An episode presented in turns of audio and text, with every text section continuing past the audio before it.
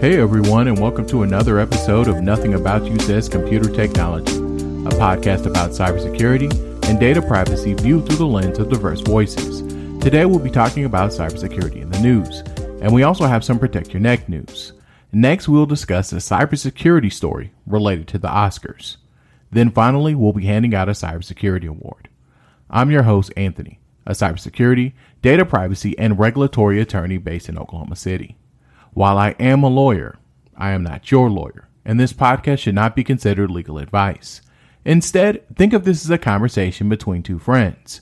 But if you need legal advice, please, please, please find a local attorney that can help you. So let's turn our attention to some news stories.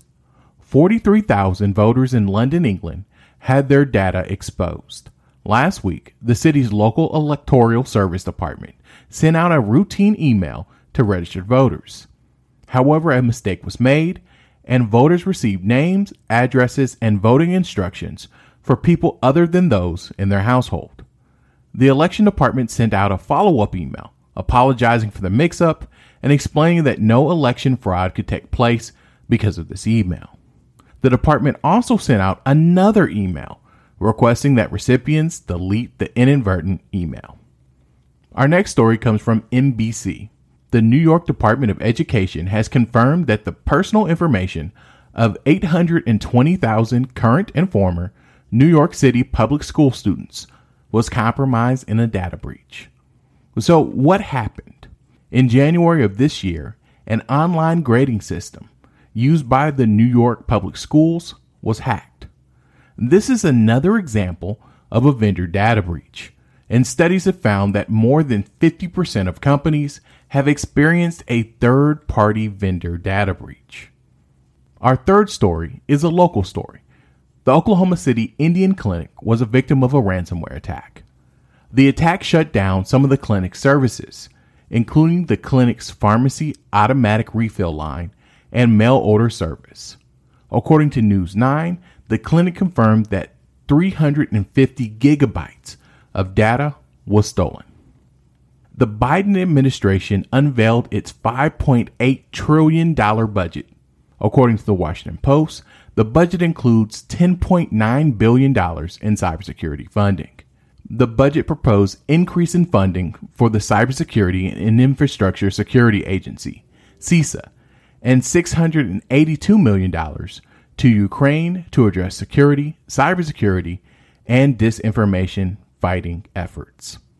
In addition, the budget includes funding for the F B I's cyber investigation team and three hundred million dollars for the Technology Modernization Fund that helps agencies purchase new I T infrastructure. We also have some Protect Your Neck news. During this segment, we will talk about current scams you should be aware of and other vulnerabilities that you need to address. Think of this as Patch Tuesday and a cybersecurity incident report rolled all into one. According to Infosecurity Magazine, a study from the Center for Strategic Studies found that eighty-six percent of organizations believe that they have been targeted by a nation-state threat. The study also found that ninety-two percent of respondents have faced or suspect they have faced a nation-state-backed cyber attack in the past eighteen months or expect to experience one in the future. While the respondents of the study believe that they are targets of attacks by nation states, only about a quarter of respondents say that they have confidence in their ability to accurately determine if an attack is actually linked with a nation state. So please, please, please stay safe out there. Or as the Wu-Tang Clan tells us, watch your step, kid, and protect your neck.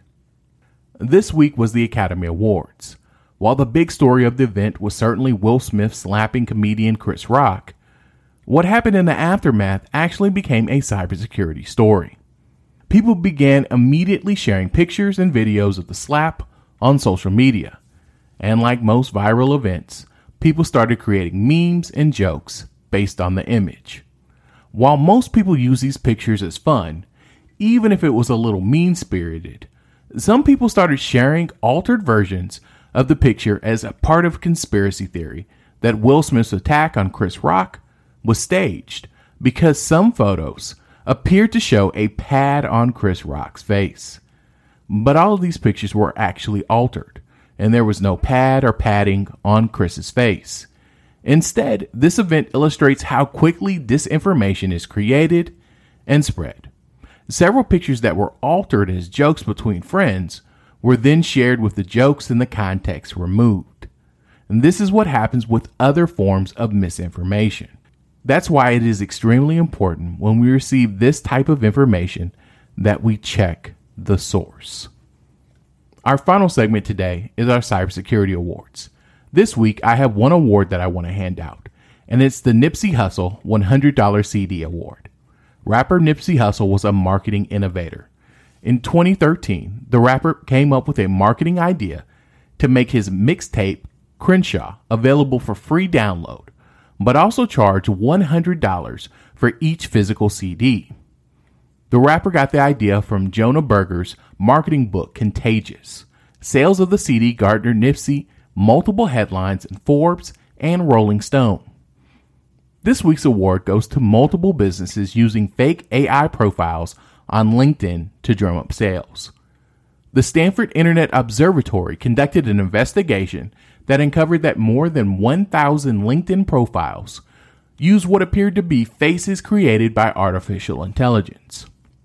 Most of these profiles were used by companies to cast a wide net for potential customers without having to increase their sales staff or deal with LinkedIn's limits on messaging. Thank you so much for joining us today on Nothing About You Says Computer Technology. Please subscribe, rate, and review us on iTunes, Stitcher, and Spotify. You can also visit the show's website at nothing about you dot com. I'm your host, Anthony, and I'll see everyone next week.